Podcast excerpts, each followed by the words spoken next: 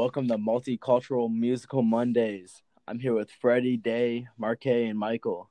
You guys want to introduce yourselves? Um, Freddie, I'm here uh, as the co-host of Multicultural Music Monday. Uh, my name is Macrae. I'm glad to be a guest on Multicultural Music Mondays. I'm excited to talk about Latin American music.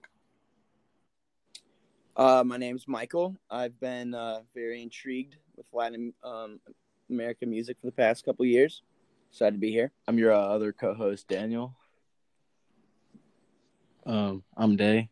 Um, I'm a guest, and I'm super excited to learn more about Latin America.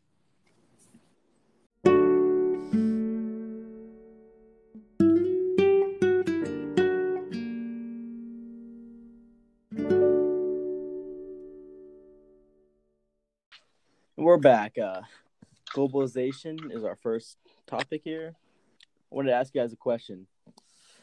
How has uh, urbanization affected the Nortex and the Aymaras in different ways in Latin America?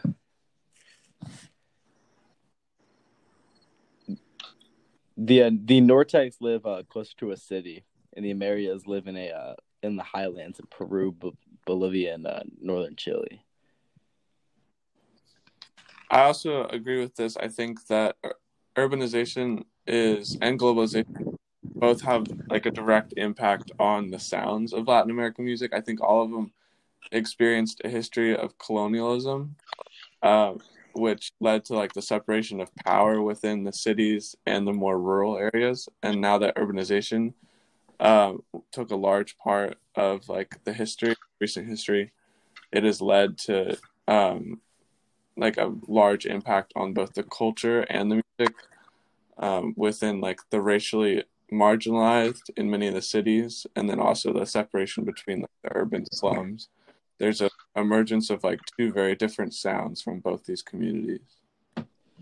Yeah. I think the Aymara more so have been able to keep their sounds uh, closer to themselves just because of the way they've kind of secluded themselves from um, from a lot of the colonial impacts over the years. They've tried and keep kept to their um, their cultural heritage, so that way they could keep their sound in. Although their music hasn't been nearly as pos- po- uh, popular as the Nortex music, um, it still has uh, found a way to be a big part of the global scene. Yeah, yeah, I highly I, I, I agree with that. I feel like originally they were trying to keep it exclusive within their tribe, but as globalization happens, it's been more inclusive. Yeah. And more popular. Yeah. But I think it's more of an exclusive music as well as the Nortec has taken a lot of uh, North American culture, which is why it was quite popular in um, the south of the United States as well as um, the north of Mexico. Yeah, the North. Yeah, you, it's all over Apple Music. Was very influenced, while the Aymaras were like excluded away from everybody. And I, th- I think with the Aymaras, like their emphasis on like tradition, I think you can compare that to like the Native American traditions of music, how like they are pretty much untouched, like their rituals and tradition. Mm-hmm. And that's mainly because of like the way they've separated themselves from like that like the evolving aspect of culture. And I think that mm-hmm. that's very comparable to Latin America. It's more of like a like a spiritual thing. Yeah, and it's important to note that the Aymara are a uh, a native tribe, um, and that which is why they've been able to keep their um, music so close to themselves because they live in parts of Chile which are hard for the people to reach. So when the Spanish came in and started uh, colonizing South America, they stayed away from some of the parts that were a little bit harder to traverse just because they didn't have a lot of supplies to go to war coming over from Spain and Portugal and France. They didn't have the necessary equipment to get to these regions, which is yeah. probably why they've been able to stay more secluded. They're also not like easy places to get to. You know what I mean? Like they're uh, they're they're really secluded and yeah. And I think even like their musical technology, like their the whole idea of the Aymara is like it predates like these the Europeans, meaning like when you hear the sound, you hear like panpipes and drums, like made out of materials that they had before all of this like new technology came with And I think they're always going to stay true to that tradition. Yeah. I don't think they want it to evolve into anything else. exactly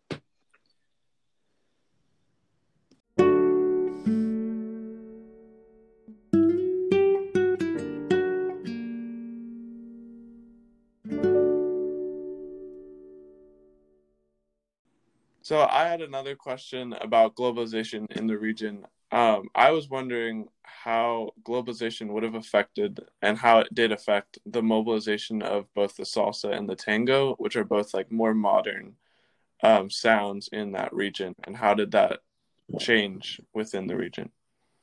Um, I personally think you can see salsa. Salsa was pretty much built on um, globalization and uh, colonialism, based off like the immigrant. It started in New York from Latin American immigrants, and it traveled its way down to Latin America, actually.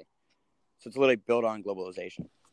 And then the tango is the opposite of that. That started in Argentina with different a whole bunch of different people listening to tango music in Argentina, and then it's spreading spreading around from there, starting starting in Latin America. And I think that salsa music has found its success mainly just due to the fact that it's a music that people like to listen to. And we've even seen uh, popular artists like Marc Anthony record a lot of uh, songs that people can salsa to. And uh, with someone in such the mainstream recording this type of music, it's bound to get around the entire world.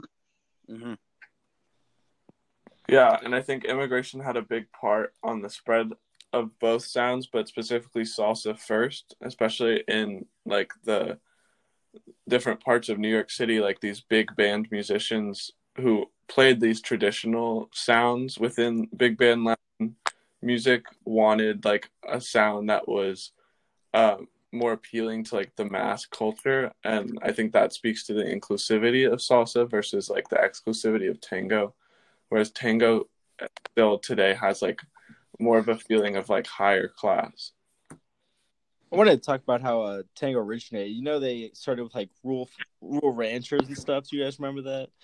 hmm yeah Like they evolved to like dressy, flashy, flashy looking. That that all came from like when they were living and stuff.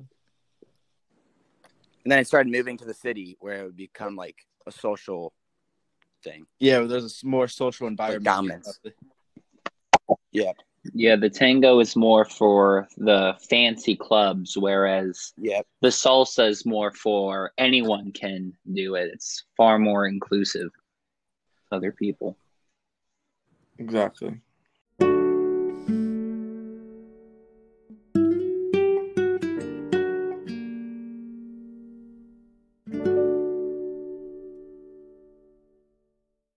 Next, we're gonna take a look at a piece of tango music called El Choclo. All right, guys. So we just listened to the uh, El Choclo, a good example of traditional tango music, and uh, I'd like to open up the floor to uh, any of our guests to speak on uh, this wonderful piece of music.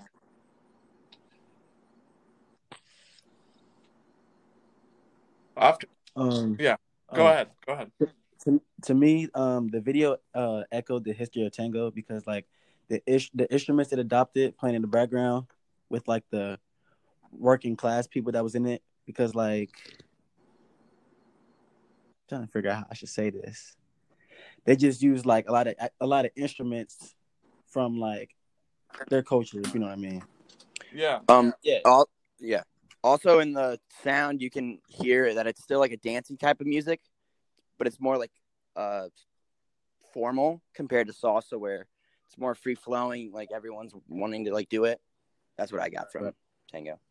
yeah Right. i thought the musical example of choclo um, specifically like one of the instruments i heard was the bandoneon and it's like got this like light and airy sound it's a sort of like a reed instrument and i think it's like very similar to like the accordion or like stringed instrument that you hear in salsa but it's got a, a much more like light sound that gives it a more traditional feel especially in like the higher register and I, I totally agree. I think like the the tempo is quick like salsa, but it's not as like uh dance like. And I think that that definitely like you have to know how to dance to the to the Tango.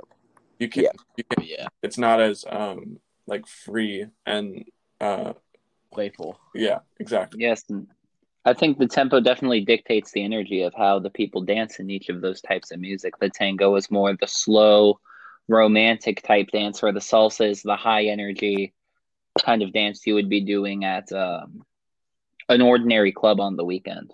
yeah i think the salsa Right. is like led by the music rather than like a traditional set of dance moves that you have to learn hmm Yeah, and I believe it's more like sophisticated and more soulful. yeah I think the tango has very uh upbeat feel to it.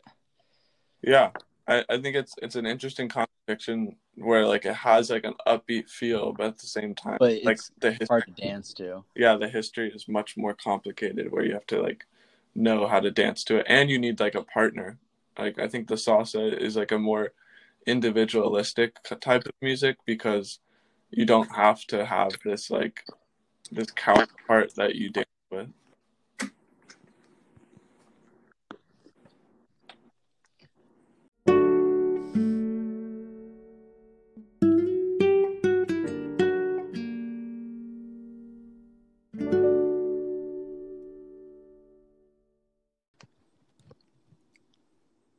Oh, it actually looks like we have a uh, fan of the podcast calling in.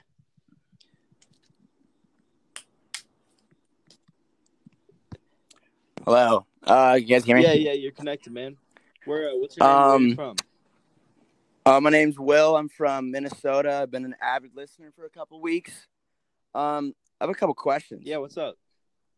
Um, so referring back to when you guys were talking about globalization, I want to refer to like the Suyas, Suyas, and like my opinion is like I've seen so much globalization and it moved from ex- exclusive to inclusive, and I want to see what your guys' opinion on like tribes in Latin America, such as them, whose music became more globalized and much more inclusive. Like, do you feel bad for them, or was it like this eventually going to happen? And um, why are so many people interested now? i think that's a great I- question um i'll tackle it first i think it i think it directly pertains to the technology that's now available i think now that people can record music um I'll- Spread easily. Yeah, I think it's easily spread because of like the electronics and like the technology technological age. And I think that this was going to happen eventually because um there are people that like part of globalization is migration and I think many people in these tribes are incorporating themselves into modern society and this traditional music is always going to be a part of like their their livelihood and so they want to share it with other people so i think um it was almost like inevitable as they like assimilated to like modern and like urbanized culture That yeah. And I think, um, although it was bound to happen, I do feel bad for these people because they've tried for so long and they've been successful for so long to be able to keep their music to themselves. But unfortunately, Mhm. With globalization, a lot of people want, you know, to look into like, well, this has been it like so exclusive for so long. Why is that? So now a lot of people are trying to look into what makes this culture so special that they're trying to protect and it there's probably no reason just because they just want to keep to themselves but people are all trying to get up in their business when they don't really want people to do that to them and i think with a lot of cultural appropriation it's become one of the things where it's almost trendy to um, learn and become somewhat a part of um, like native traditions um, to people from these regions. And I think, although it was inevitable, I do feel a little bit bad for them, especially since they were trying so hard to keep their culture sacred in a way. yeah i agree Yeah. I agree. All right. Thanks for the response, guys. Um, I also have one more question, and it was it's about um, how do various traditions and celebrations in Latin America reflect its history and diversity? that's a good question Wait, can you repeat that? Um, how do various traditions and celebrations in Latin America reflect its history and diversity?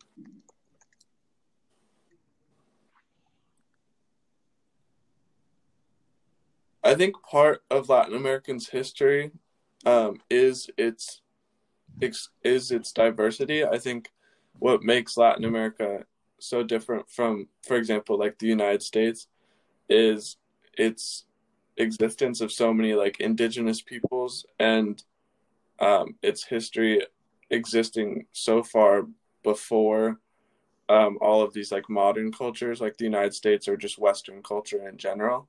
And i think um, because of all this like history of established like sound and music um, that exists within these traditions um, part of it is like the understanding that latin america and its music is at the root of a lot of modern music that we enjoy today.